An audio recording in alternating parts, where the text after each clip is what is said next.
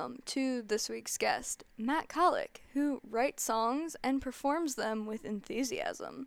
He also writes blog posts, but those aren't quite as fun as the songs, although they're super interesting.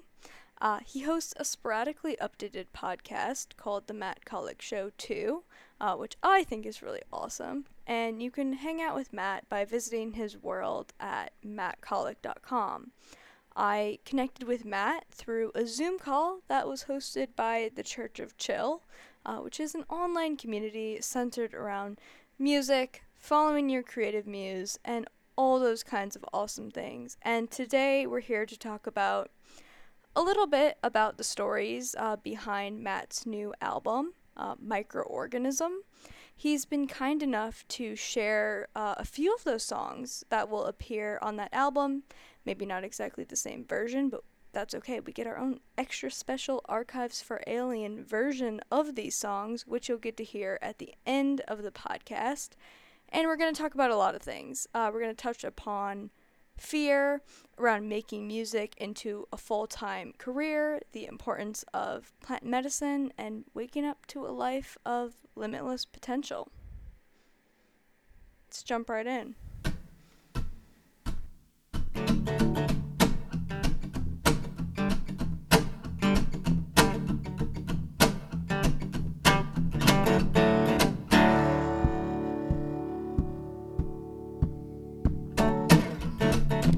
Know where the bodies are buried. I've seen how the sausage gets made. The cat's out of the bag that I carry. My groundwork is getting late. Hello, everyone, and welcome to Archives for Aliens, a podcast recorded for future life on Earth, planet Earth, consciousness, creativity, the nature of reality, cool people making things, and life outside the box. What makes you tick? Ah, oh, okay. Okay, I'm going to describe this image. Wow, it really reminds me of like home where I grew up. Um, it's a it's like a flat landscape. Um, there there are uh, there's like a stand of trees, a grove of uh, what looks like it's it's probably like a fall or wintertime scene with a stand of trees in the background, a scraggly looking uh, coniferous pine type tree. Um, it almost looks like a figure of a woman um, in the midground, and then in the foreground, I see like the trunk of of another tree, possibly deciduous, uh, possibly another coniferous tree. Um, and it's yeah, it, it kind of looks like a almost a bleak scene, almost like um, like in the uh, the opposite end of the cycle from vegetation. we're at we're at that end.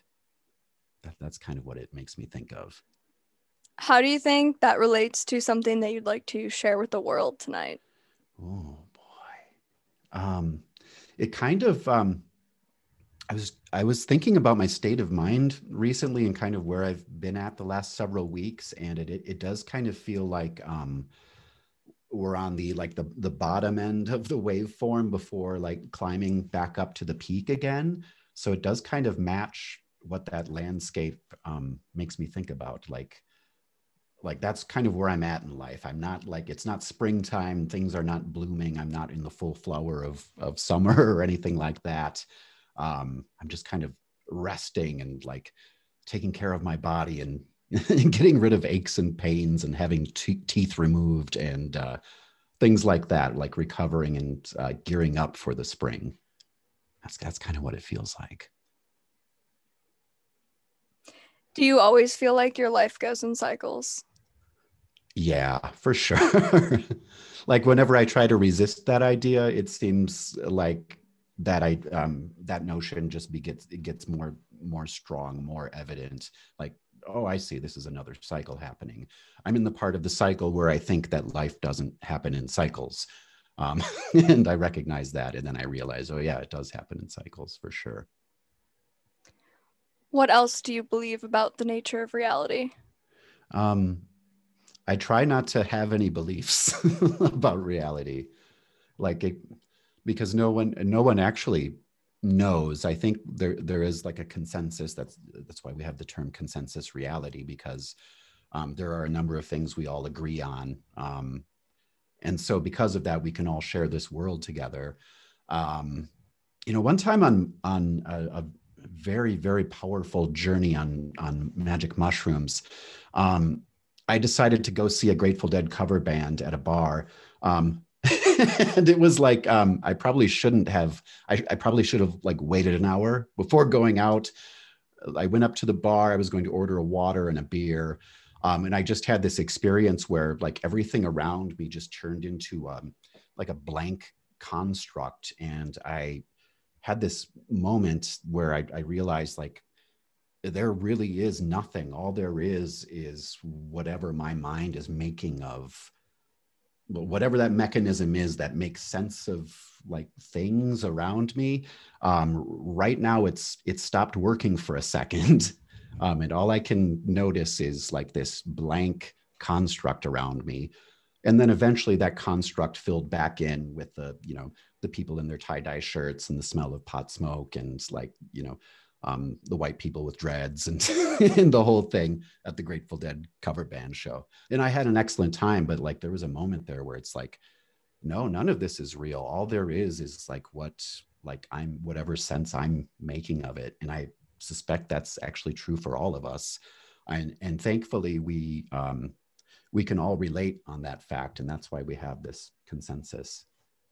Um, but beliefs, um, yeah, I, I try not to have any beliefs about it because those get shattered. yeah, I'm I know what you mean. I used to have the tagline for my website was to be certain is not to know. Mm-hmm. Yeah, totally.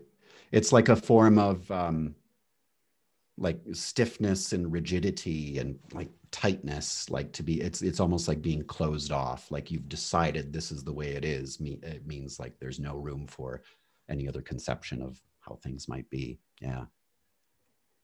I have to say i took it too far though like to the point that I w- like wasn't believing in anything and then i got mm. really sad.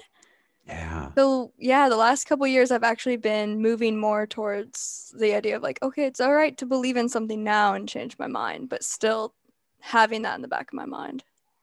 Yeah, yeah, I, I know what you mean. It can get like it can swing to that place where it's like completely like nihilistic and like nothing is real, nothing matters.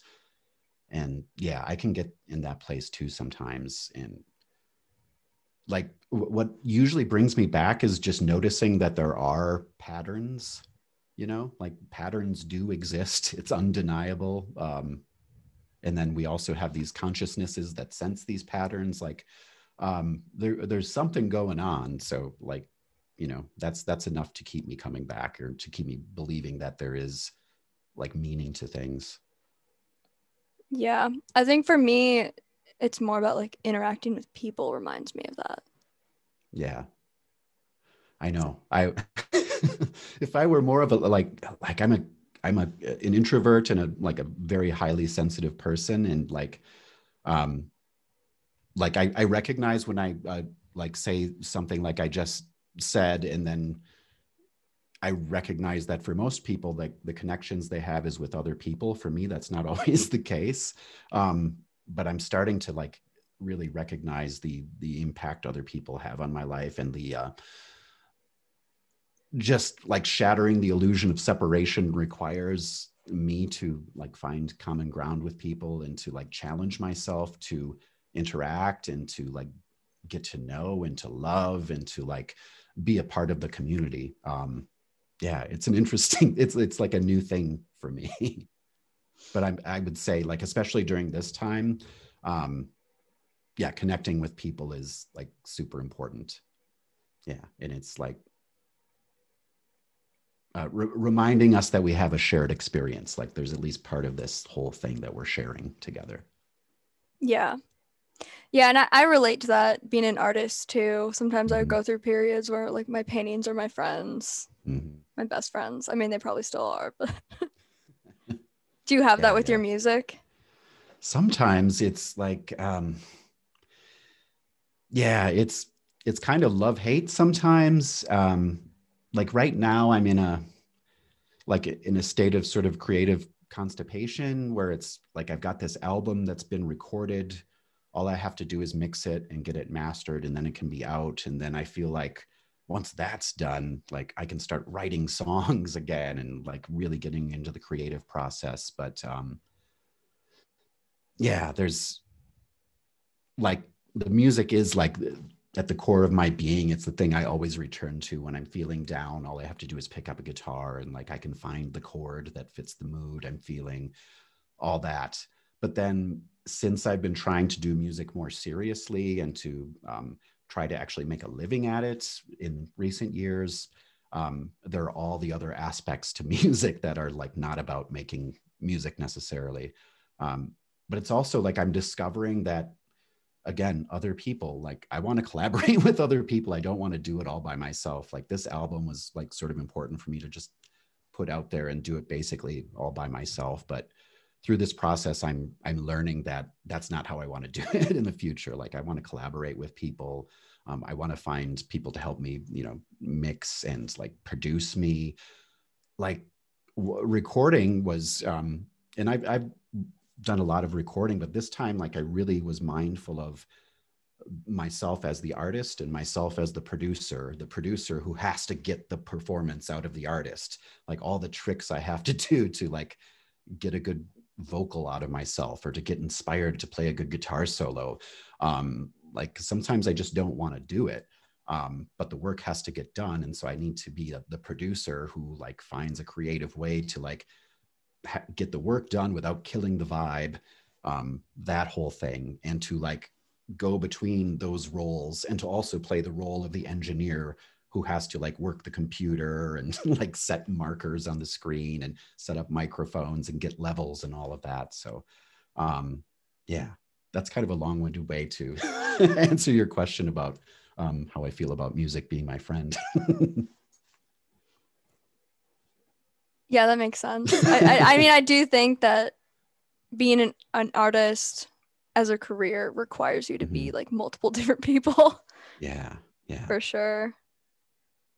Yeah, it's a lot. It's a, it's a lot, and it's yeah. I, I really like. I'm craving like partnership in in the realm of music, like, and I think that's what's like um like I'm in my 40s now. I kind of like withered away in my 20s any any opportunities i had to like like have a life in music but now i feel like this cycle has kind of come around again. And i think one of the lessons that i'm i'm learning is that it's like it doesn't happen unless like i connect with other people like i partner with other people. Like if i make something i have to share it or um you know if I want to like really push the boundaries of what I'm capable of creatively, like I need to work with other people. Um, yeah. Yeah. Sometimes I feel like something isn't necessarily real until it's like shared. Mm-hmm. Because then it's seen. Right. Right. Yeah. There's, um, this is, yeah, that's an idea that's like, I feel like is coming up a lot, like listening to podcasts and like I was watching I think this was on a YouTube video. I was watching like some kind of music mixing tutorial or something like that. Um, or maybe it was like Duncan Trussell's podcast. Who knows? like the, this is the these are the worlds I traverse. Um, but somebody says like a piece of art is not finished until it ships. Like it's not art until like it has an audience. Like and like in the scientific world, there's like the whole idea of observation, like a, a thing like doesn't happen unless it's observed or the observation of the thing like can't not have an impact on the event that happens like that whole idea like so yeah you can't just a person can't just make art in a vacuum like i don't think it's finished until like somebody lays eyes on it or hears it or experiences it or has to reckon with it. Yeah. Yeah i think of it too as like having a conversation with it. Mm. yeah bringing sure. their own awareness into it, whatever that means. Mm-hmm.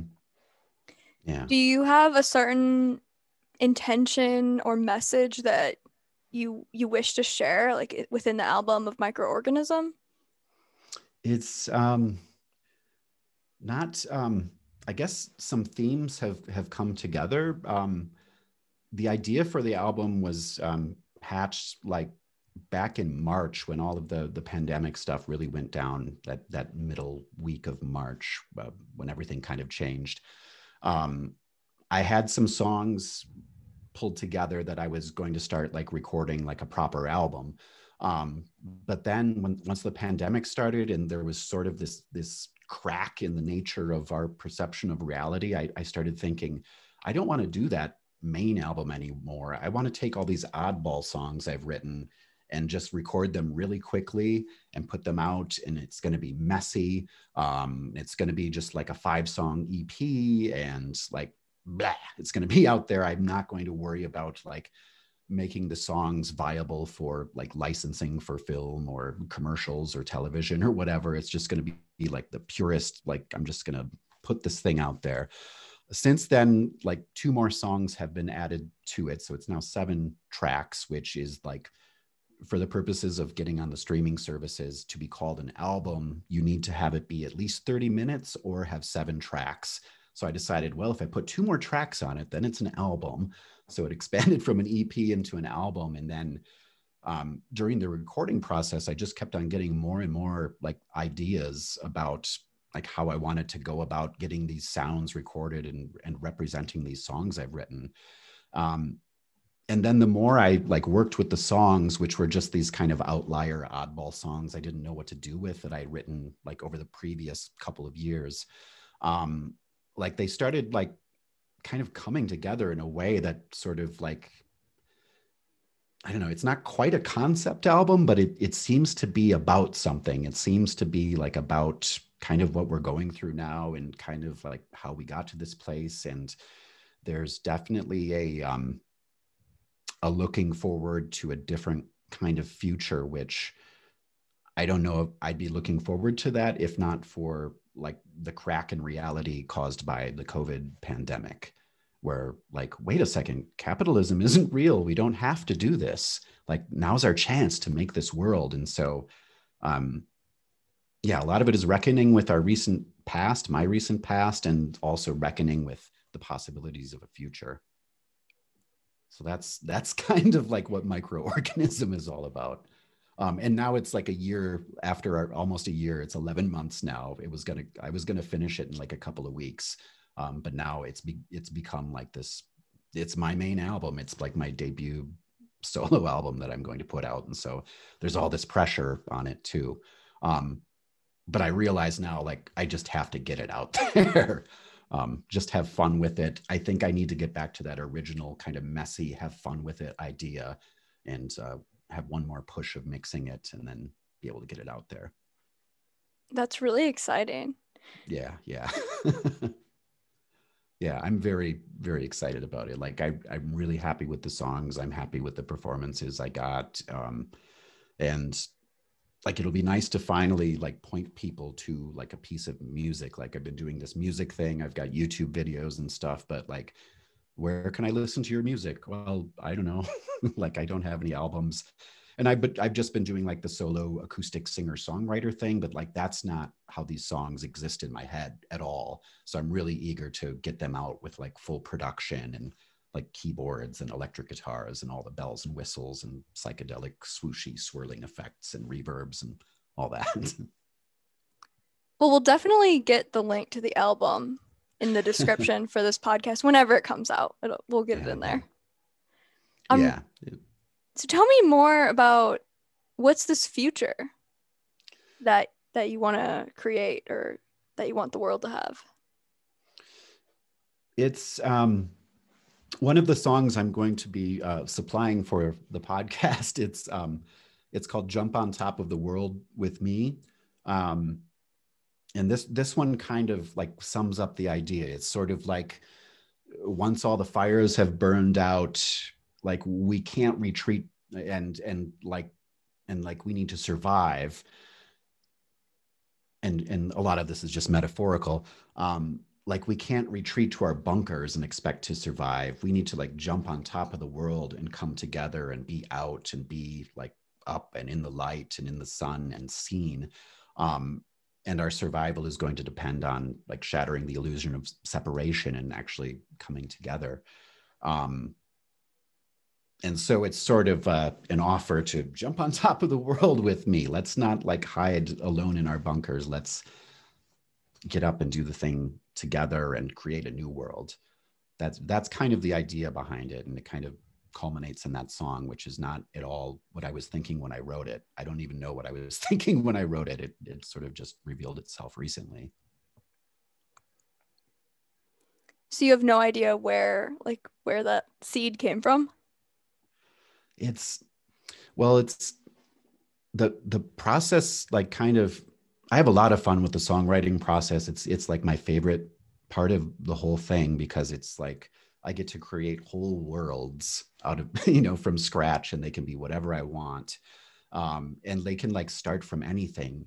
And I was at this particular time, I was really into like um, writing songs like based on a verb because like people respond to songs that have verb titles like and this is when i was kind of still thinking about like really like being calculated about like getting my songs into film and television and commercials. And like there's certain themes music supervisors look for certain like titles and words and like verbs and action are like really important.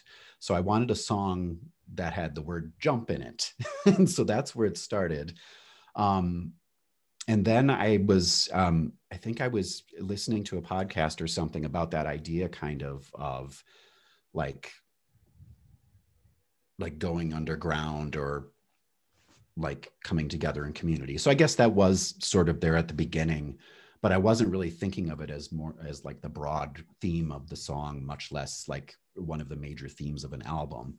Um, so kind of started with that verb jump and then a couple of chords and then like a little melody. And so there was jump and then I needed some other words and on top of the world jump on top of the world. Like um like there's a feeling of like being on top of the world. I like to like whenever possible take like common phrases or you know sayings or things like that that have rolled out of people's mouths many many times. If i can put those into my songs in an original way that's that's cool too.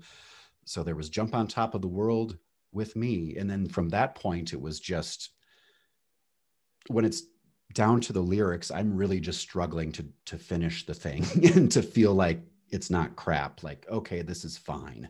Um, so I strung enough words together to get to the point where I like filled up the music with enough words, and then I kind of set it aside and I dug it out last March, and yeah, it it turned out to have some some relevance, some weight to it. I like the word jump because change is scary and it does like require you to jump, but jumping is also fun. Mm-hmm. It's like jumping off a diving board. Like the first time you do it, it's really scary, but you're gonna feel so good afterwards. Yeah, yeah, yeah, yeah. It's like so active, and it's all. It's always like, um, like I don't think people when they think of the word jump, they probably don't think of just jumping in place. It's like jumping to something or jumping from something. Or, yeah, there's always another like a next thing to it. Yeah, that's a cool observation. Yeah. Yeah, like implies that the new reality is like somehow already there. We're already building it. Mm-hmm. Yeah. I think yeah. we are. Definitely. yeah, yeah. Yeah, like like literally, like we are creating the new world, like everything, like doing this podcast, like writing songs, making uh, painting, like this is like these are the things that actually are the world yeah, like Yeah. sharing new ways about how the world could be. hmm Yeah. Was there a moment in your life when you realized that you wanted to do music as a career? Um, yeah, there have there have been several moments, and it's it's one of those cycles. Like, um, I knew early on in my life that music would be super important. Um, like when I was like aware enough to like ask for what I wanted for my birthday or Christmas, what I wanted was like musical instruments and stuff.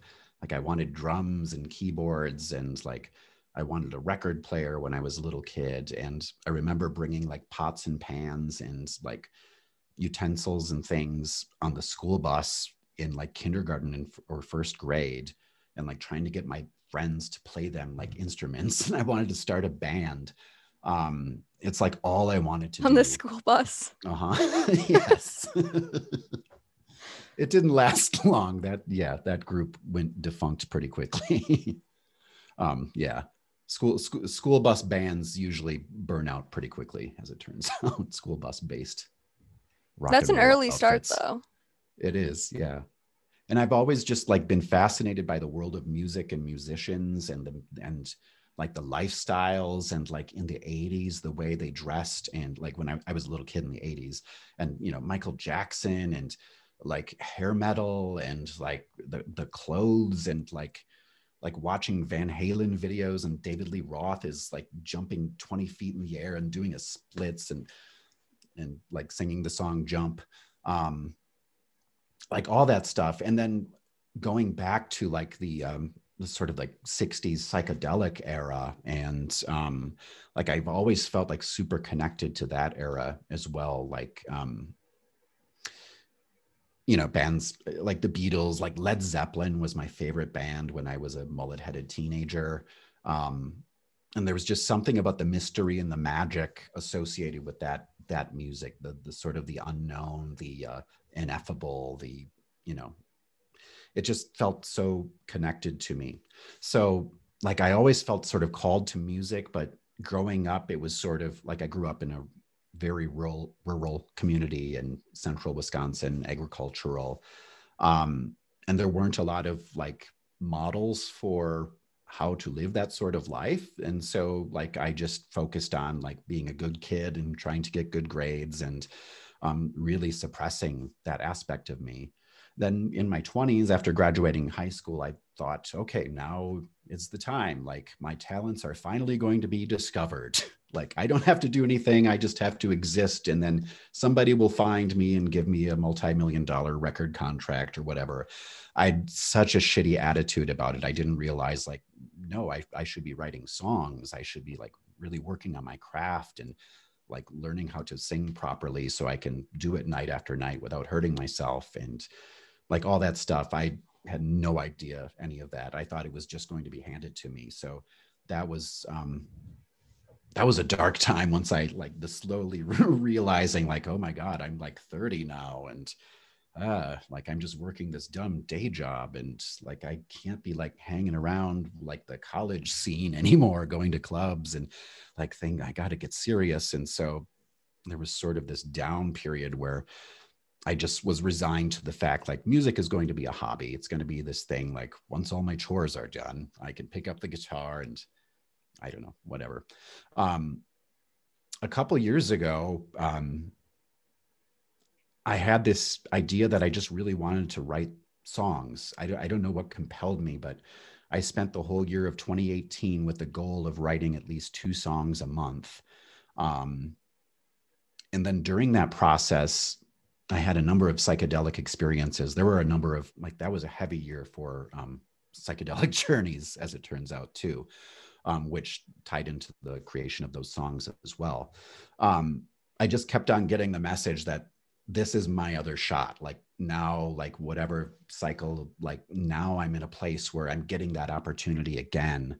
Um, so I better write some songs. I better be serious about it. I better like I don't know, be more professional about it and to like do the hard stuff and to reach out for bookings and to like go towards my fears about it too. I think that's super important. Like to like wherever those fears are, those are like the actual stepping stones to where a person wants to be. So over the last couple of years, I feel like I've gotten another shot at music and um, like i'm just going for it like i don't care if i'm like middle aged now i don't care if i fit into whatever demographic as long as i'm authentic like i know my songs are good um, like i love them. So like probably other people somewhere will love them too. Um, but i've just like i have more confidence than ever about it. And like i'm just going for it. And it doesn't matter if i'm successful or not because the act of going for it, the act of doing that work is the most fulfilling thing, you know? Yeah, con- conquering the fears, stepping up to them. Yeah, totally. Totally. I wrote down this quote from your bio that I wanted to share at some point. this will be the point. I tore down my life and rebuilt it with psychedelic construction materials. That Yeah. is that's just such an interesting statement. Yeah. So is that 2018?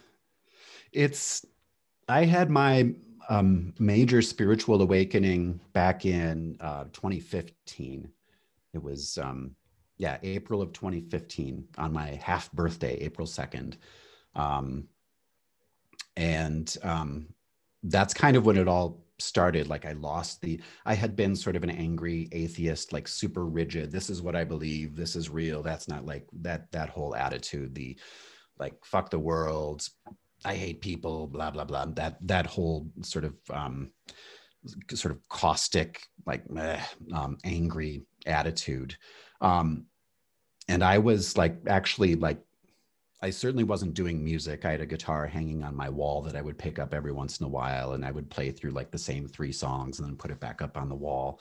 Um, and I was feeling like pretty suicidal at that time. I was actually looking up methods of suicide online. I had several tabs open on my browser just there.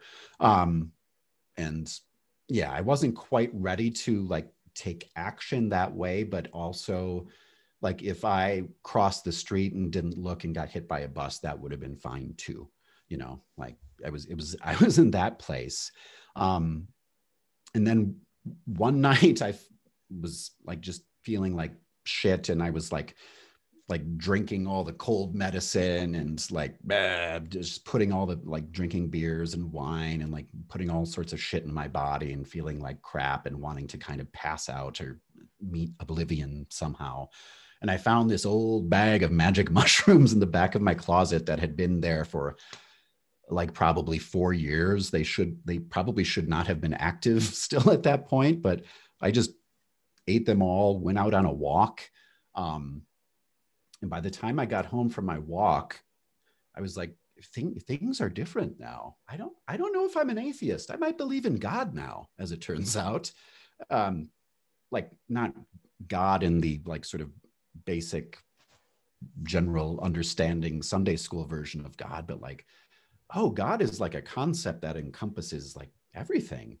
Um, and actually, I don't, oh, like, why am I rigidly sticking to all these beliefs? Like, I could be whatever I want. I can think whatever I want. I can, I don't have to attach myself to the story that brought me here or whatever like story I'm telling about where my future is headed. Like, that's all like, like I can change it at any time. Like I can be flexible. I can be like plastic. Um, and so that's when things kind of got like really torn down. And that's when I like started to build them up again in a way that's like all the structures of how I like believe and how I like think about my values. Like it's I the most important thing is to make sure that it's done with flexibility and to not be rigid about it. Um, yeah and that's that's kind of what i mean by rebuilding because the the psychedelic experience just kind of erases all that ego stuff um and it kind of reshifts the perspective in a way that's like loosens the grip and it's um yeah it's just more fun flexible and free living this way and i think that's kind of the the rebuilding process i described there Yeah, that that's such a powerful story. Mm. Thank you. yeah. Thank you for sh- thank you for sharing that and all the details too.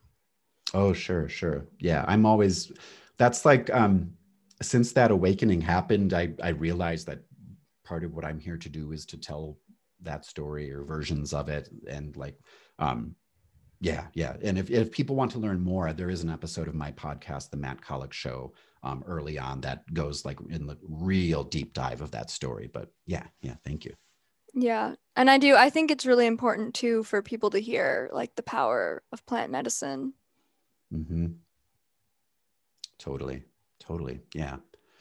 Yeah. At, at, and up to that point, I had like, of course, been on, been prescribed, um, you know, all the SSRIs, all the anti-anxiety medications, um, you know, all that stuff. I was super dependent on alcohol. Um, yeah, it, it really like I had been like a a total stoner um, up to that point. And so I believed in the power of cannabis, but like my perspective on using cannabis changed completely too, um, to the point where now it just feels like a partnership and like, yeah, total plant medicine. Like I, I help her out. She helps me out. It's like, it's great. Yeah. Yeah. I think it's all about the relationship. Mm-hmm. Yeah. Yeah. Totally. Like, even though like I, you know smoke a lot of cannabis and eat a lot of edibles and stuff like i still am like mindful of it and like appreciative of like the, the power of what i'm connecting with when i when i do that you know? It, so it's like like being respectful but also like not being like a fundamentalist about it. Like it's okay to have fun and like get stoned and laugh at shit too.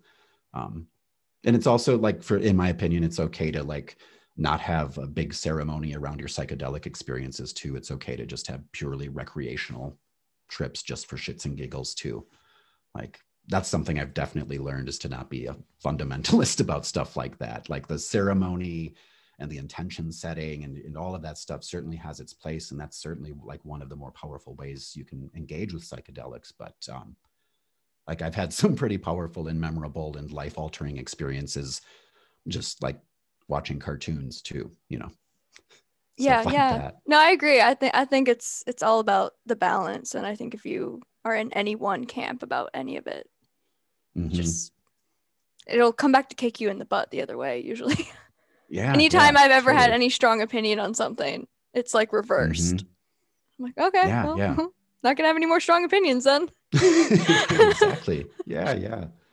Yeah. And then like you said, partnership, it's like like if i were working with a, another person in partnership with something and i just like treated them one way the whole time and like could never like joke around with them and like i like refused to see all the many facets of their personality that would that would suck for for everyone involved. So i try to do the same with the cannabis and the you know the psilocybin which is my sort of chosen psychedelic sacrament yeah. slash party buddy.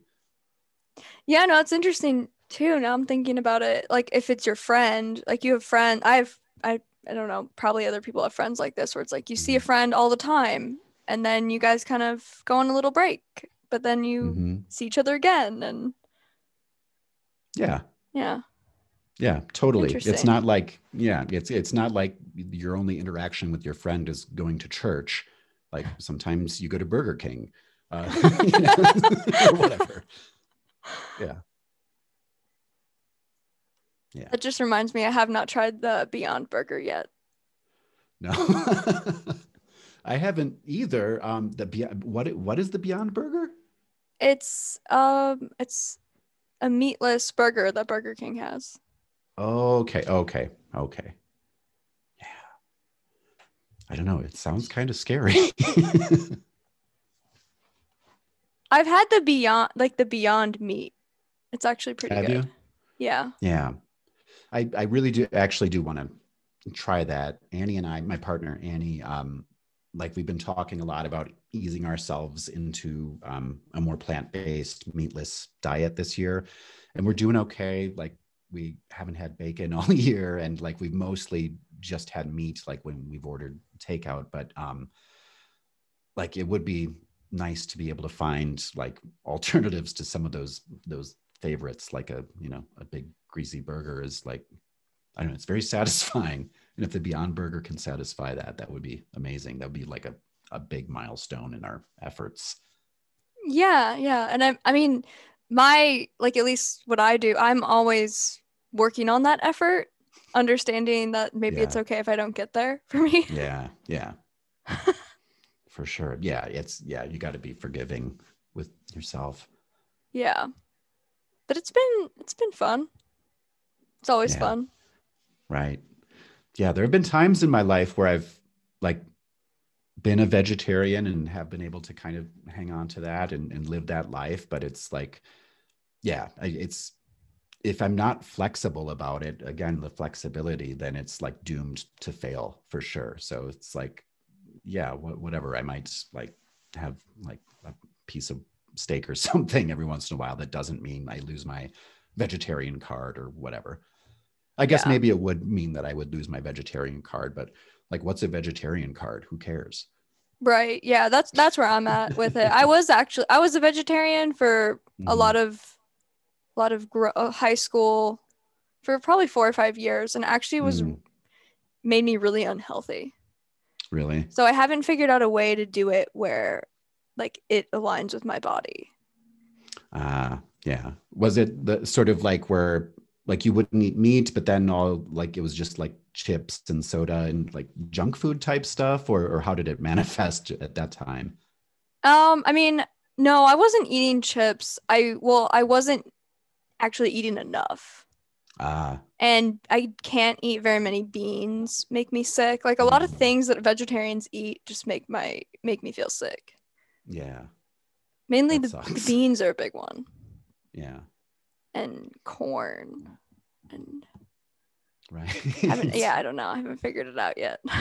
Yeah, yeah, yeah. Yeah, that would be tricky if you can't include the beans. Beans are like such a staple of like any attempt at vegetarianism. yeah, it's like I can eat a small amount, but just like the Mhm. levels of those kinds of things that you need to eat. Yeah, yeah. Yeah, totally. Yeah, and you have to I, I feel like when I was vegetarian, I had to consume just more like mass of food Yeah. the course of a day to get the same amount of nutrition. And so that's a lot of beans and lentils and whatnot. Mm-hmm. Yeah. It's really cool though to see that it's so much easier to have vegetarian options now. Totally. Yeah. Yeah. It's like you can be in a small town, anywhere, any town, USA, and and probably get by as a vegetarian these days. I don't know if that was quite possible before.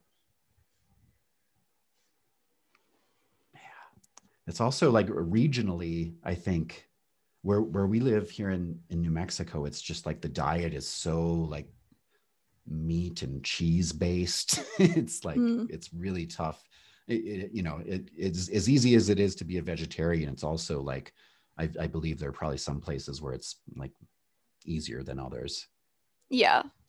Um that's probably true. I guess I'm somewhere in the middle. I don't know. You're located in st louis Yeah. nice. Yep. Have you ever been here?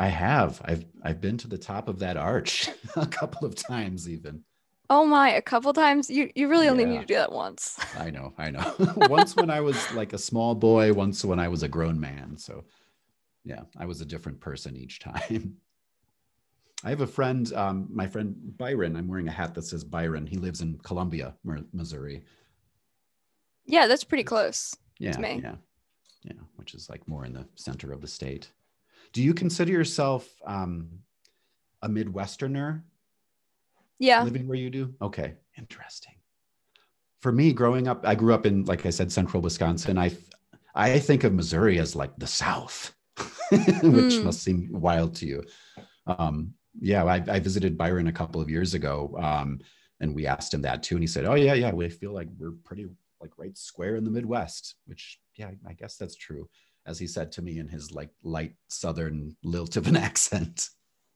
Yeah, I mean we're we're close to the south, yeah but it's Yeah. different when you go to the south. I think. Yeah, yeah. There's, I, uh, yeah. These days, like, I definitely recognize, like, it's more of like the Missouri is more of like a temperate zone in terms of like the the northern versus southern culture. Um, yeah, it's not like it's Mississippi or anything. Yeah. It's interesting. Have you had any travel experiences that have influenced your life? Um, yeah, actually, um, um, we were talking about the Super Bowl earlier. Right, right now, as we speak, the Super Bowl is happening, and and and neither of us give a shit. So that that's cool. We're having our own podcast Super Bowl here. Um, like 10 years ago, I was really into the Green Bay Packers and they were playing in the Super Bowl that year. And um, this will all come back to travel in a second, I promise. But um, I watched the Super Bowl 10 years ago in an RV that I shared with a partner of mine. Um, and we had been like, we lived in this RV for a year, traveling all over the country. Um, and so that was probably the most meaningful sort of sustained travel experience of my life and like something I still kind of pine for. Um, like Annie and I, every once in a while, we, like we've been looking at tiny homes and like, should we buy an RV? Should we just do that now? Um, so doing that, like just being able to see the country and being able to spend extended periods in a place that isn't home. Um, but then sometimes like every day waking up in a new place and not being exactly sure where we are um, that was really cool. And that's what kind of um, made me sort of fall in love with the west. And that's what eventually landed me here in albuquerque. Um, so yeah that was that was definitely like as far as travel like moving my body physically around the geography of the earth like that that was super meaningful and continues to be a year in an RV. Mm-hmm. yeah, yeah. No, that must have been epic. Um, it was. It was something. Yeah. Probably going to do it at some point. Mm-hmm. It's highly so. recommended.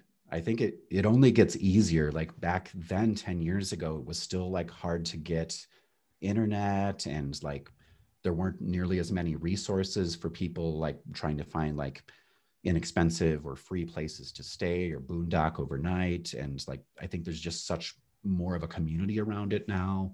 And there are more like young people doing it people who aren't like old white retirees doing it. That was kind of the dominant culture back then. But i think these days it's it's far more diverse and like there's a broader range of experiences and backgrounds and ages that that go into it. So like yeah i would love it. I would love to do that again yeah, I think waking up in different places it's such a strong way to feed your creativity. Yeah. Get new ideas. Mm-hmm. Yeah, for sure. Like just close my blinds a little bit here. Um yeah, like the shift in perspective is like sometimes all it takes. Like I think it's like we can run these deep, deep grooves or tracks in our minds that like keep us repeating the same patterns and like and we have our routines and the places we live and, and like so much of what we do is based on like where we're located and where we find ourselves. So like anytime we can shake that up it's like like it can change everything and like yeah like the, the creative process gets renewed once again through that. Like there's so many different branches of the creative tree to explore when when a person does that i think. Yeah yeah i think of um like being like loops mm-hmm. that run in your mind and you just you got to do something to disrupt those loops it could be any number of things but mm-hmm. if you just let them go they'll just like keep getting more tangled and keep being the same yeah yeah and it, it, yeah it's just like walking like any trail through the woods like it's the, if that path is the path that's trod upon constantly it's like that's the path like and it's like there's nothing that's growing there all there are are footprints and like you know all the vegetation is elsewhere. All the all the things that are growing are are elsewhere. Eh, or it's like you know tracks in the snow like you need a fresh snowfall to cover them up so you can make some new tracks like that that whole idea.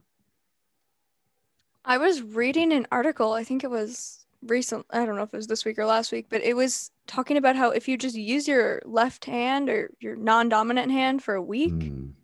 that's enough to start shifting so much in your subconscious because you have to actually think about what it is that you're doing and you're going to force yourself to do it in a different way.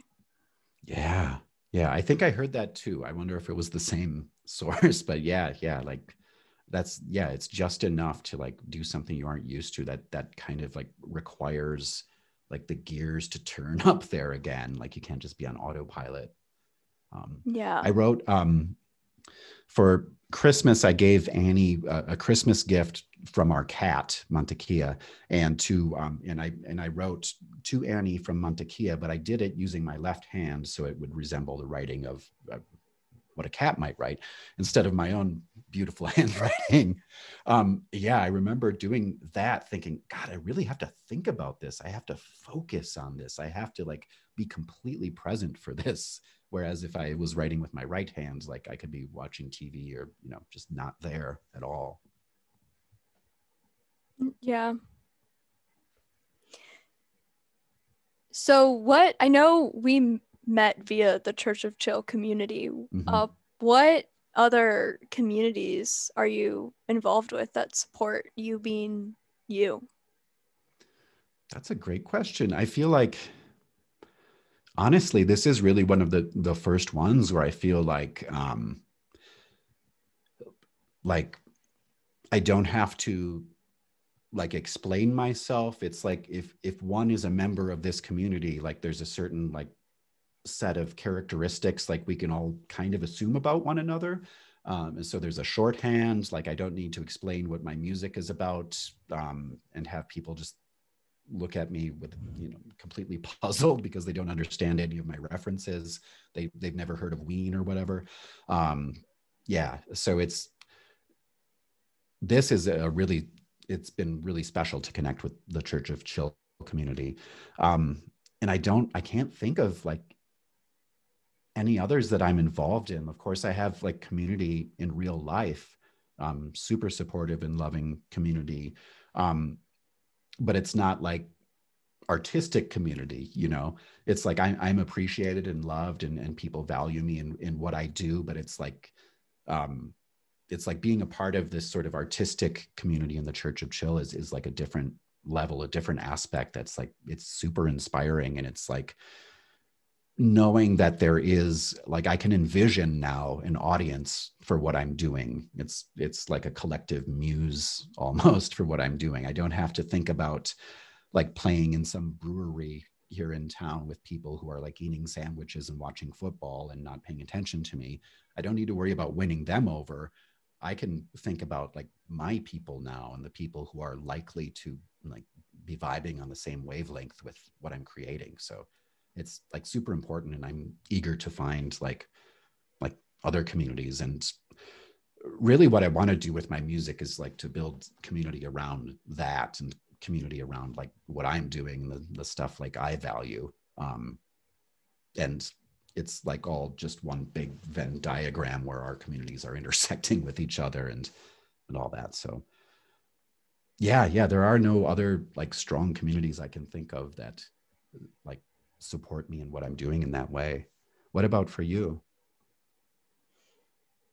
I think locally I am involved with the like the art community, mm. which does support me. Like they've been great resources, great friends. Um, mm.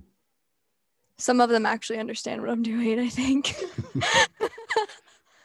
so I'm really thankful for that. Um, that's probably about it. I'm really mm. thankful that I started listening to so many mm. podcasts.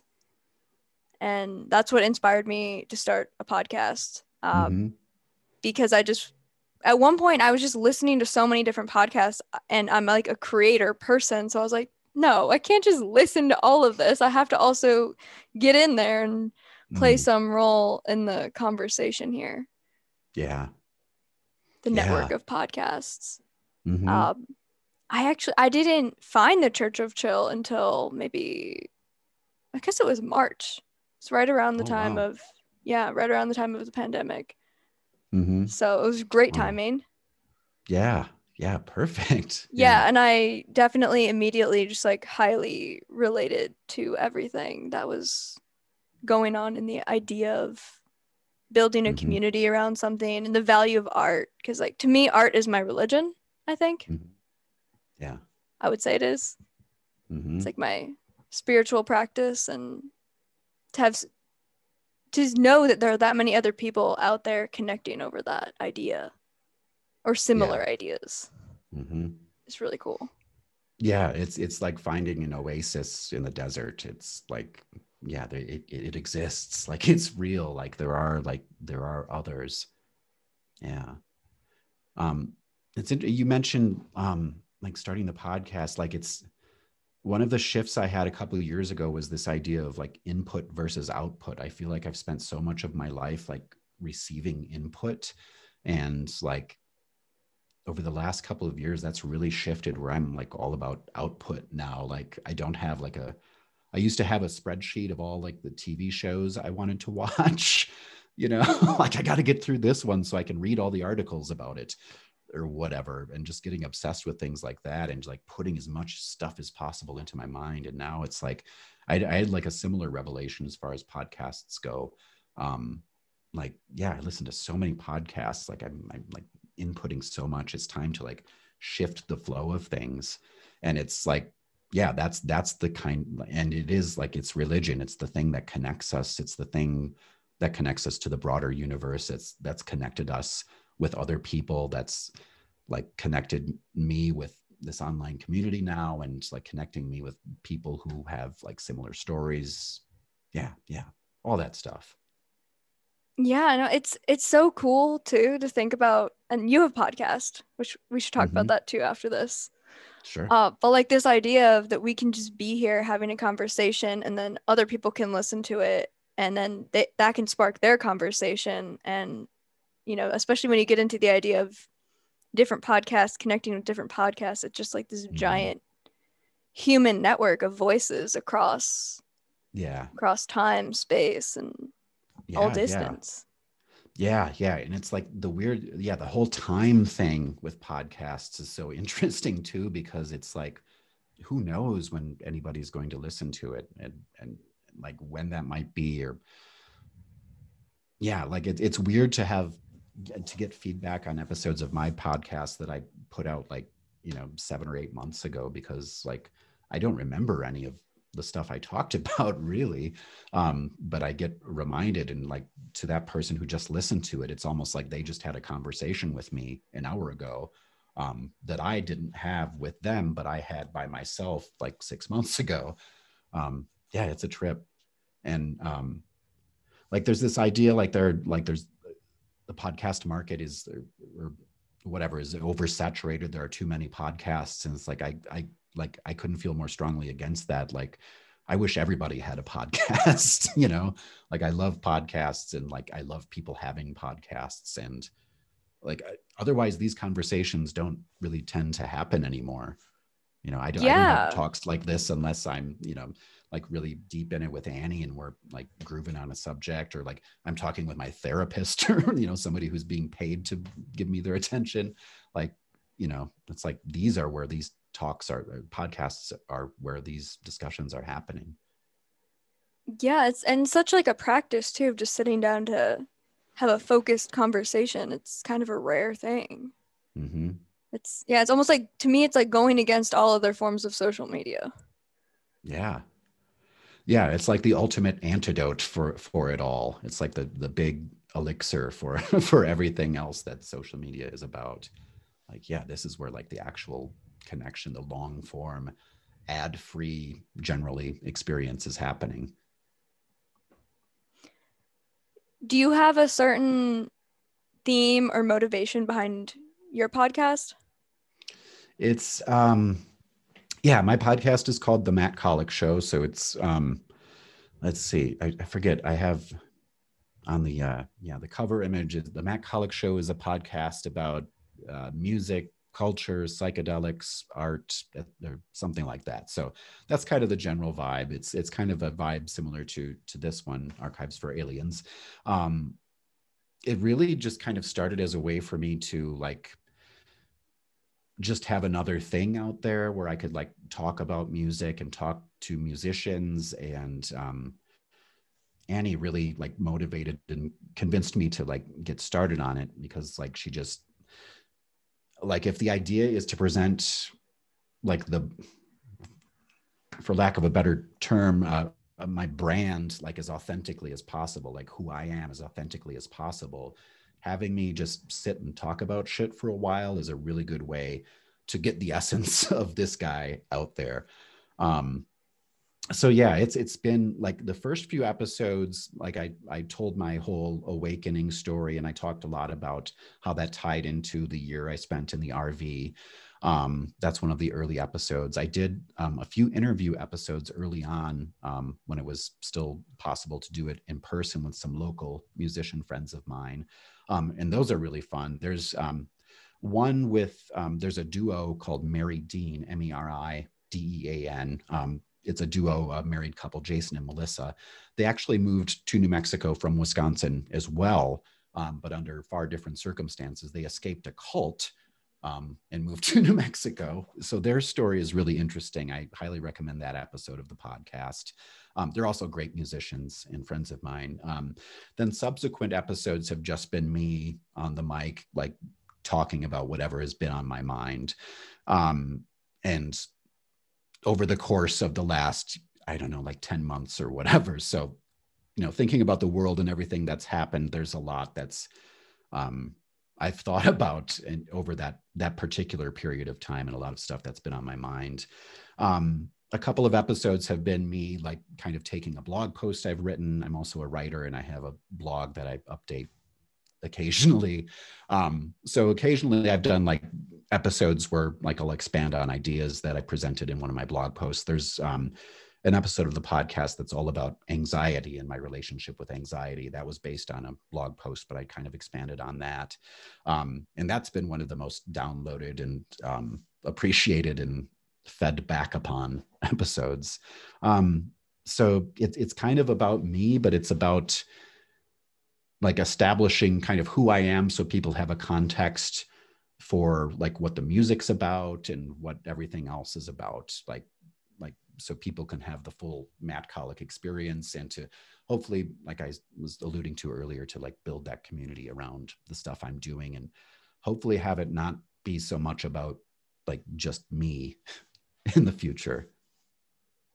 Yeah. Well, I know, I think something I really, really respect about all of the episodes I've listened to are it's just how honest you are about mm-hmm. everything and how how vulnerable you are and you really like you show up with the full story. So even when there's stories that are just about you, they they get into these places that people don't usually speak about.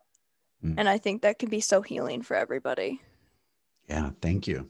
Thank you. That's yeah, this at this point in my life that's that's all I want to do is like I, I don't know I don't know any other way to do it at this point. I recognize like how much like I've I've been sort of suppressing who I am and what I actually think and like trying to be a people pleaser and that, and that type of person for so much of my life. Like, like who gives a shit? Like, why, why not just share? Like we all die. Um, like what, why are we not talking about the stuff that's important? Um, like why, why am I afraid of being embarrassed or why am I afraid of what somebody might think about whatever thing I, I talk about or whatever vulnerability I'm sharing. Um, like it doesn't matter. It doesn't matter what anybody thinks. And what I've learned is that, yeah, like you're saying, like those me me talking about that stuff somehow like resonates with people. Like that's that's what people like want to hear. Like that's what I want to hear when I'm listening to a podcast or like reading somebody's writing. Like I'm I'm so over just superficial bullshit, not being yeah. real, not being authentic, surface level garbage like uh, like I, I just don't have room for that in my life anymore so that's like I, that the podcast kind of has to like like align with that set of values too you know yeah yeah it's it's so refreshing just to see and hear behind all all the masks that are around us. Yeah yeah.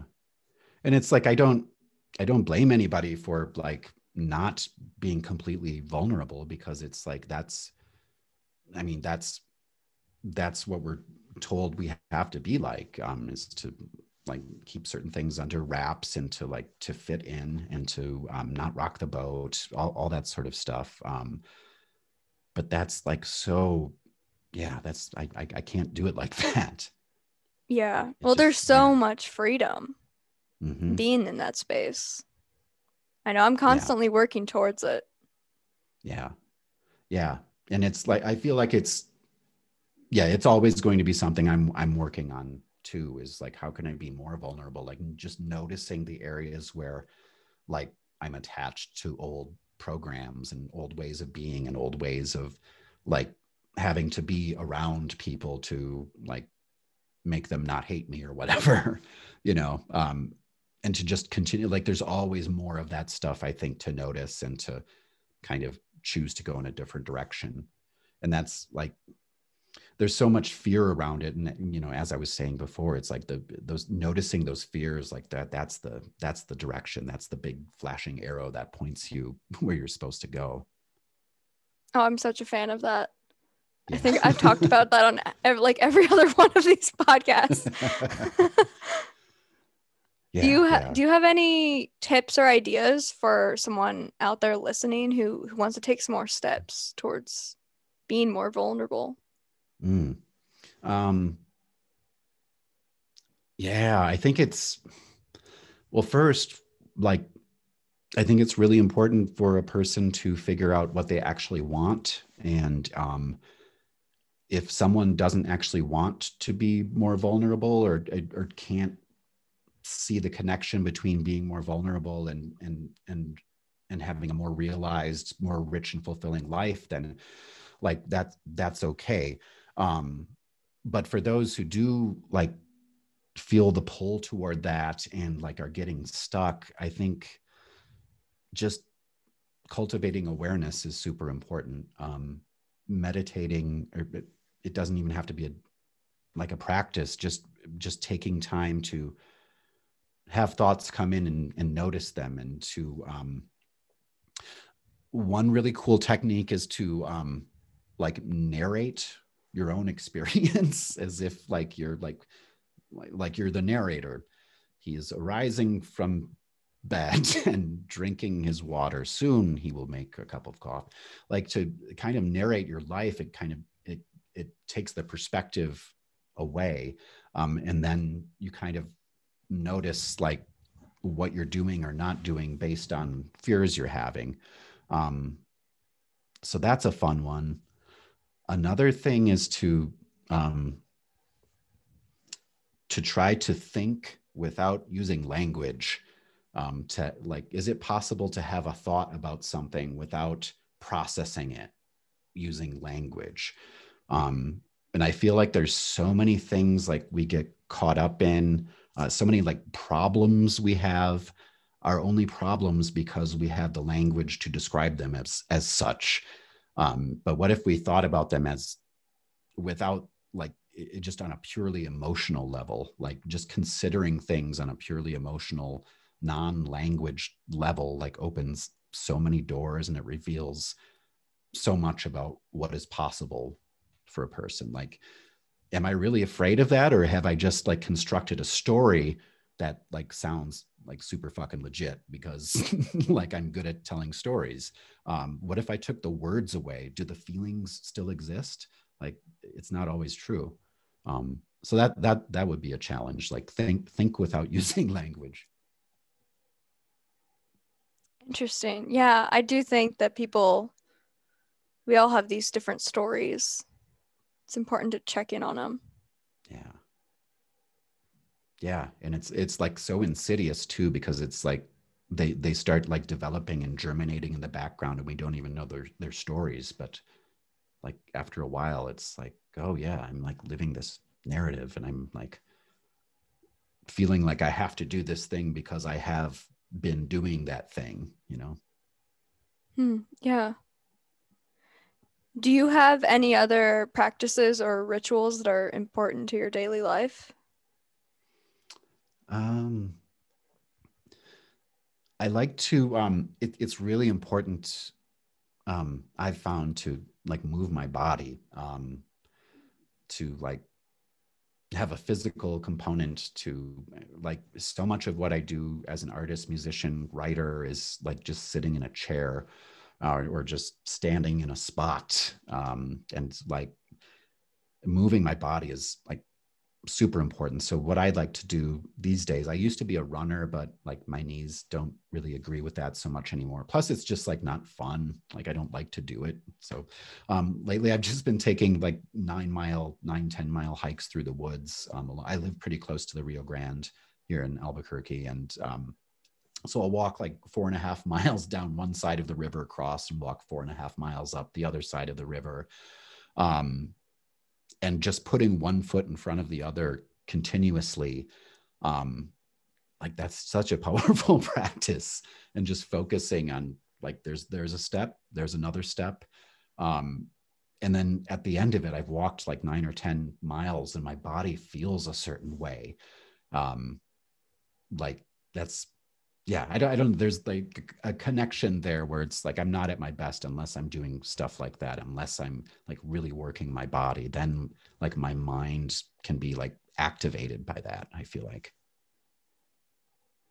yeah i definitely agree there's something to that i don't think people understand what it is yet it's definitely some like connection mm-hmm. with your mm-hmm. your brain your creative abilities mm-hmm. Yeah yeah. Yeah and it's like we we have these bodies you know if we didn't have if it wasn't useful to have bodies we wouldn't have bodies like our consciousnesses would have chose some other manifestation. So like it's pretty cool to have a body and it's like there's so many fun things to do with the body and like just like doing some maintenance here and there and feeding it well and like stretching and like like paying attention to where the aches and pains are and like getting good sleep like it's all so important like like yeah there's so much of my life like i didn't give a shit at all about like eating well or exercising or any of that and like my creativity suffered like my everything about me suffered so yeah for sure. That is, that is absolutely one of the most essential practices. Do you have any advice that you would share with your younger self? Um, it's funny you should ask that. I, I, wrote a blog post recently that was in the form of a letter to my younger self. So, um, if anybody wants to read that, it's on my website. And the blog post is called "Dear Little Matt." Um, so in the essence of that is basically like you've been through some shit. It was tough um, but hey here you are now. Um, so telling myself that it's all going to be okay um, like when i'm in the psychedelic space or i'm in like sort of the dream world to the extent that i can like be lucid in the dream world it's really important to to contact that little guy and say here I am. Things are like really, really, really good, actually. Like it feels like the good stuff is actually just beginning now, which is like so amazing to look forward to. Um, so telling my younger self to kind of hang in there, stick with it, um, and to like not diminish the spark that that makes them special. Like that's that's really important. I love that. And I did I did read that blog post and I do recommend that any listeners out there do check it out. It was it was another one of those just so such an honest mm. view of that experience and yeah. It, it got me to think a lot too about maybe things I hadn't mm. considered traumatic maybe in my childhood that because they weren't traumatic enough. Mm-hmm. I guess. Yeah what I would have told myself. And yeah, I really reprocessed some things. Yeah, and it's been um it's really opened up the floodgates since I wrote that and um let let that all out there. Um in in just background for the listeners, I wrote basically about a lot of the the childhood trauma I experienced that I didn't recognize was trauma at the time and yet looking back at the story of my life like those things had a major negative impact on me. And I realize now that, yeah, they were in fact traumatic. Um, like certainly people have endured worse abuses, but it's like not about like measuring those types of things on a scale. Um, like what really happened was what really happened, and the consequences of that were real too. And the way I developed my means of coping and surviving and getting along in the world were all grown from those experiences as a child. And so yeah there, there's a lot. I've been like since then this whole past month has been like pretty tough like working through a lot of like heretofore hidden childhood trauma experiences that like just recontextualizing them as like this used to be a funny story i told that people would like look at me funny because like they recognized i was describing abuse and i didn't um now i'm like like recapitulating and recontextualizing those stories and like wow, that isn't a funny story. That was the time that thing happened to me that made me be like this for so long. Now, like, I can recontextualize it and like, you know, put it where it needs to be. And that allows me to move on. Like, I don't have to be tied to those things anymore. Like, I can un- understand them, reckon with them, name them what they are, and like file them away in their place and know that I'm like today I am who I am and I get to do whatever I want. like I don't need yeah. to be, you know, I don't need to be tied to those experiences. Like I worked through them.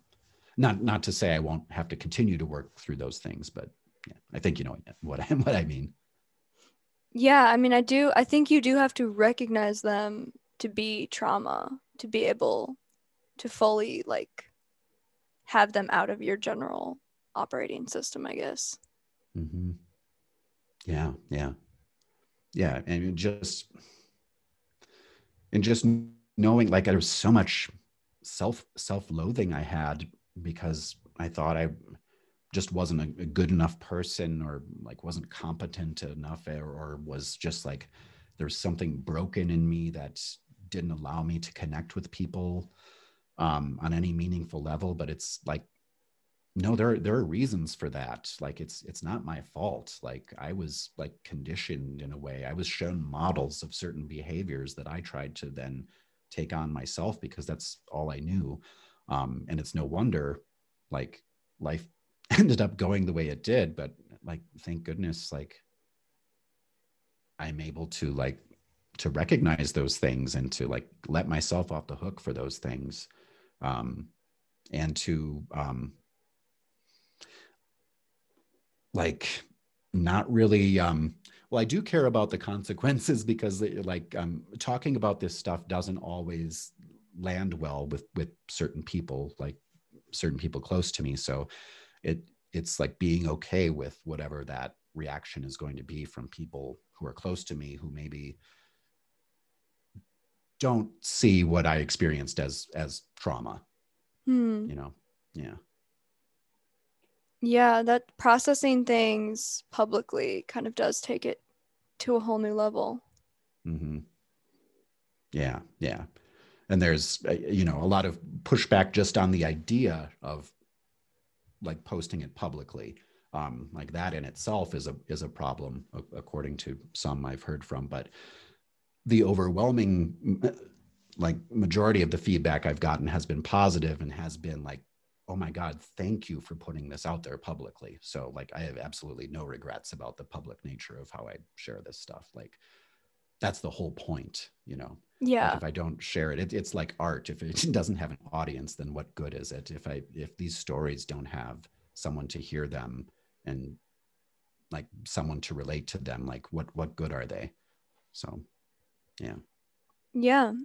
And that's another beautiful thing I think about the internet and the idea that you can help motivate other people to share and process mm-hmm. their experiences and then it'll have this trickle down effect to helping a whole pocket of people for sure. Yeah, yeah.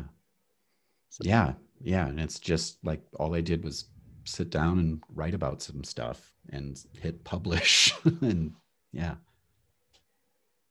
yeah it's really something how that works and and without the internet there's no way like it, it would have like had any impact at all like there would have been nowhere for me what would i have done like written a letter to the paper the newspaper and ask them to publish it or, i don't know.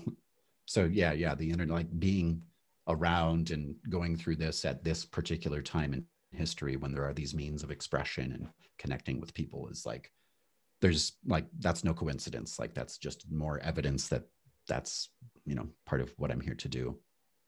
Or really all of us are here to do i think just to some extent could you put that into a sentence what you think all of us are here to do i think um let's see i think we're all here to um live as authentically as possible to experience life fully and vulnerably there's going to be a lot of commas and parentheses in this sentence. It doesn't um, have to be grammatically correct. and, and uh, probably more than one semicolon. uh, two or three em dashes. Um, to live authentically, to to really experience things, to go towards fears, and to reckon with the the consequences, and to to take the things that have happened to us and to to reposit them to like recapitulate to like re contextualize like i think that's like we're ultimately here to create and that's how we create is by experiencing life and taking our experiences and passing them through our filters and putting out them out there as like authentically as possible. I like that a lot i think that, that was a very good sentence to put together on the fly oh thanks i commend you I do like my day job, which hopefully I'm not doing anymore, um, is as a um, a content writer. Like I'm an exec- executive ghost writer, so I've written books and blog posts and email blasts for people who have like high powered positions, but um, don't have the time to write their own shit. So yeah, like coming up. Hmm, I didn't know that part. We'll a have particular skill of mine. Yeah. I might have to have you back on to talk about what that is like. well, I definitely want to have you back on the podcast, but oh sure, yeah. Anytime. Maybe just to talk about what what that's like. That's really interesting. Yeah, yeah, it's a pretty fascinating part of my life. I'm I'm pretty grateful to have been able to make a living doing that for a while. It's like I've kind of hit a wall with it though, where I just can't like it requires me to be in another person's head and yeah like, that's what i know. was really interested in. I was like you really have to you know where this person wants to be coming from. It's mm-hmm. like stepping into another person. Yeah yeah. It is it is yeah. And i like there's just not as much bandwidth for that in my life anymore you know? Yeah but, i bet um, that really sucks up like where you can put your own creative energy. Yeah totally totally like this last year i um oof, it was a it was a part of the reasons why one of the reasons the album got delayed so long is like i came face to face with a deadline for a book i was writing um, about scoliosis for a chiropractor. So i was writing in, in, the voice of this doctor who um, is is a world-renowned authority on scoliosis. So um, and I had to write like um, to finish the book like 50,000 words or something like that. And the deadlines were passing and getting extended and passing. And like, and I was thinking, ah, but I really just want to record my album. And like, I ended up doing nothing at all and just sitting in all this anxiety until like I finally just took like four days, sat down, locked myself in my office and just, just bashed out that book and oh, man. sent it off. That's yeah and that's kind of how the process generally goes. It's a lot of like oh sure i'll take on that job. And then like six months later like the deadline is a week away. Hey how's the project coming? Uh, i don't know. What what project was that again? Um yeah and then i end up like like doing the whole thing in like less than a week. Um oof, it's brutal. I don't want to experience that again. Yeah that's scary and impressive. Both. Yeah yeah like it it doesn't make me feel good though. But it's like and when i finish it the the relief of like being finished with it isn't it used to be enough to make up for the anxiety of, of like having a deadline hanging over my head but now it's just not worth it anymore. The relief i feel when i'm finished with those projects just doesn't it's not worth the whatever I put myself through. Like maybe every time I get one of these projects, it's like, I'm going to do it differently this time. I'm going to do my research right away and like just work a little bit every day, like write 500 words every day for like several months and it'll be easy and then it'll be done. Um, but that, you know, the next day comes and like, will I sit down to write 500 words or will I like you know, play guitar for two hours. I think I'll just play guitar for two hours. That thing isn't due for another 10 months or whatever. So, yeah. And the cycle continues. Um, so hopefully I don't have to take on another project like that and the the music stuff can sustain me but um we'll see it's a skill I have and like maybe like one of the next graduations of my process in life is like to to find a better way to take on projects like that and to like be smarter about it and be kinder to myself about it we'll see We'll put that wish out there for you. yes, For sure. So you are in charge of giving giving the listeners a challenge for this week. and this challenge can be absolutely anything. You can ask them to do or think or be whatever you want. Hmm. Okay. Um okay, here here's one that's just like simple and practical. I've noticed lately like my dreams are coming back. Um and being like a heavy cannabis user like it's it, and I think this is typical um, that like dreams kind of die off or get subdued quite a bit using cannabis. Uh, but for some reason, and I'm using as much cannabis as ever these days, like my dreams are like really roaring back and like I'm remembering them. And so I'm inspired to, um, I used to keep a, a dream journal, um, but I want to do that again. And so that would be my challenge for the listeners is to um, do one week of dream journaling and uh, see where that, that takes you. That's perfect. I, I really, really hope that everyone does this, especially because in about three or four weeks, we are going to have a dream expert on the oh, podcast. Oh, so this will be a great way to prep. Wow, that's very exciting. Yeah, I've d- I've been I've done some workshops, been in some of her workshops, and my dream world took on a whole new life of its own, pretty much mm. from not remembering any dreams. So yeah, yeah, yeah, yeah that's awesome. Something. Yeah, yeah.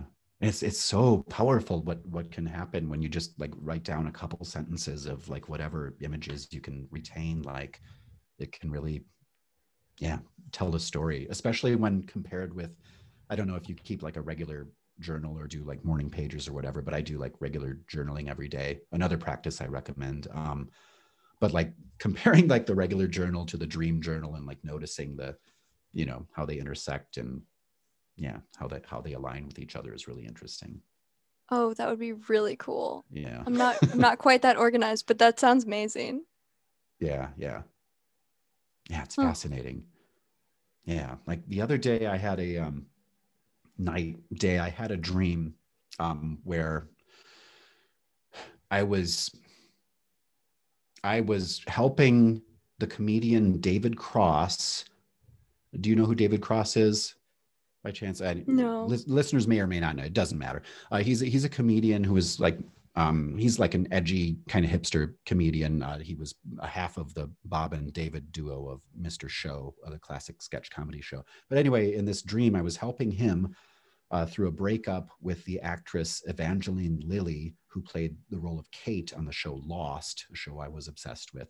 So it was all it was like um, I like helping David Cross, this cynical person, uh, break up with uh, this actress who played a role on this magical, super spiritual show. Um, there's a lot of like my in my regular journaling where I'm noticing sort of like the those parts of me and like reckoning with like how they interact and how they need to break up and and live separate existences. So I don't know. that was a connection I made recently with like one of my dreams and like how I'm thinking about stuff in my like waking life too.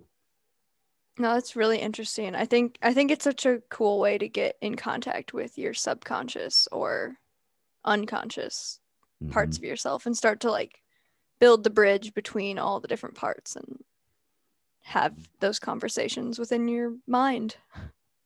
Yeah, yeah. It's like um yeah and in the dreams like all the walls and restrictions and rules and dividing lines kind of go away like different like people who don't belong in a certain place or time can be in that place or time and like that alone just making sense of like those combinations is like there's a lot there too yeah well, thank you so much for being here tonight and missing the Super Bowl with me. I really appreciate it. It's been my pleasure. this yeah, has been a yeah. great Super Bowl party. And it's one of the best. Yeah, top 10 for sure. and I'm I'm so glad that I got to know you. Yeah, yeah. Likewise, likewise. I, although I, I'll need to have you as a guest on my podcast, the Matt Kollock Show, to uh, really, really get to know you better. But yeah, this has been a great chat, Jasmine. I really appreciate it. Would you like to share um, your website or any social media with the listeners? And I'll also put a link in the description. Yes, the, the website is walmart.com. That's W A L. No, that's not true. Um, um, it's mattkollock.com. That's M A T T K O L L O C K.com. Um, that's where the blog lives. That's where the podcast lives. Um, new episodes are posted there. Um, episodes are also available on all the platforms uh, Spotify, iTunes, and like all the weird obscure European ones or whatever. Um, I also have a Patreon. That's patreon.com forward slash Matt Kollock. Um, I post stuff there occasionally, like cover song videos, and um, I'm going to be throwing some rough mixes of songs up there soon. Um, I'm working on some uh, mixes of a couple of songs that you can put on this very podcast um, uh, that you asked for, which is motivating me to actually get to work mixing my music. Uh, those will also be available for download on the Patreon uh, for people who want to subscribe there. Um, yeah, the website, the Patreon. Uh, I have an Instagram. I'm at Matt Kollock. Lately over there, I've been having a lot of fun just doing like 10 to 20 minute improvised like electric guitar solos using like various different effects and stuff. And that's been a lot of fun. Um, just kind of running through all my influences from like Jerry Garcia to Jimi Hendrix and like everybody in between. Um, there really aren't that many people in between. My influences are very narrow when it comes to guitar playing. Um, yeah, and the new album, Microorganism, will be out soon. So stay tuned to the website for that. Uh, you can follow me on Spotify. I have an artist profile on Spot, Spotify where um, I don't have any music up there. Well, I do have um, the theme song for my podcast up there. But if you follow me on Spotify or whatever streaming service, um, then you'll be notified um, when the new album comes out, which will be very soon. Okay, perfect. And maybe it'll even come out before this episode comes out. And at any when whenever it comes out, that link will get put in the description awesome. for the show as well. And the yeah. music for for the show is by Matt, so you'll get to hear hear you. Yeah. Hear you sing. Yes. Yes yes, I'm very excited to get those mixes over to you. Um, yeah, I'm going to be. Um, I talked about the song "Jump on Top of the World" with me. That's that's what I'm going to send over, and then. Um, oh, sweet. Yeah, yeah. I'm so glad and, we touched upon it then too. Yeah, yeah, yeah. That that that one is really close to being finished, and then there's another one called uh, "Giving the Game Away." Which is uh, sort of a different type of groove, but yeah, those will be the two listeners can look forward to, or may have already listened to on this podcast. I think I'll put them right here. Perfect. so, thanks again, everybody, awesome. for tuning in. And I'll talk to you guys next week for more archives for aliens. Enjoy, enjoy the extra music. Woohoo! Thank you, aliens.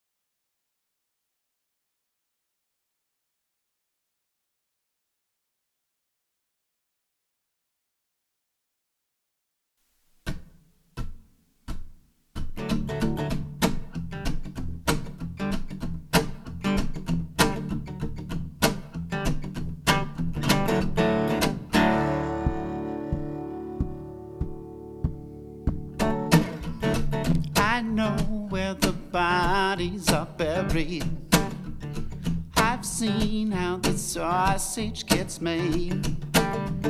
The cat's out of the bag that I carry. My groundwork is getting late. Spilling all the beans with nothing up my sleeves. I'm giving the game away. Followed the tracks that you covered. I got help from the fly on the wall. I dug up some good dirt on your lover. I took a look behind the eight ball. Spilling all the beans with nothing up my sleeves. I'm giving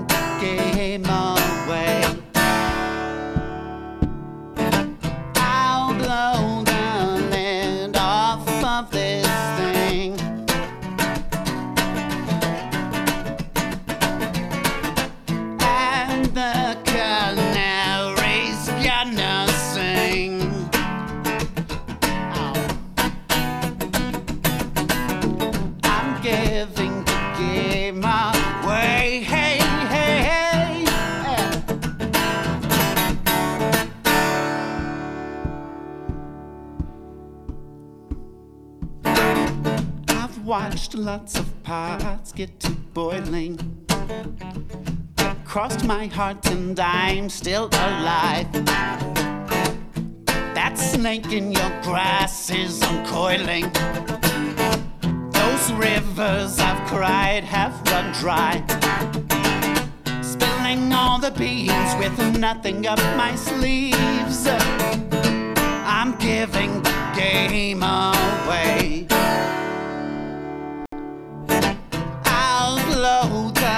Lid off of this thing. Yes, I will. And the canaries gonna. Sing.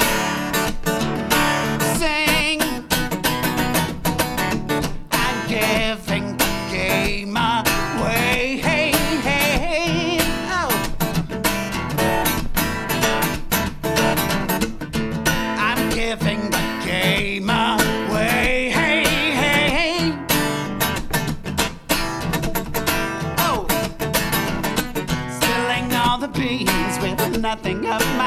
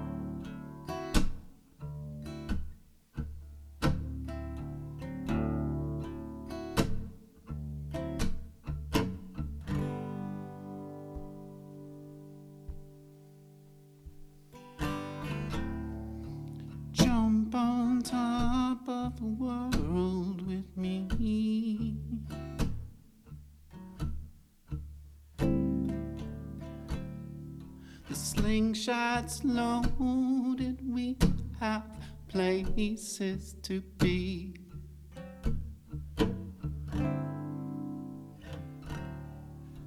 Jump on top of the world with me. Yeah.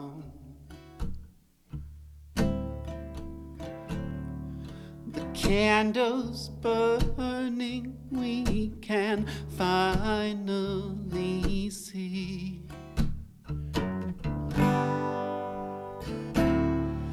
I bit it off to test the waters.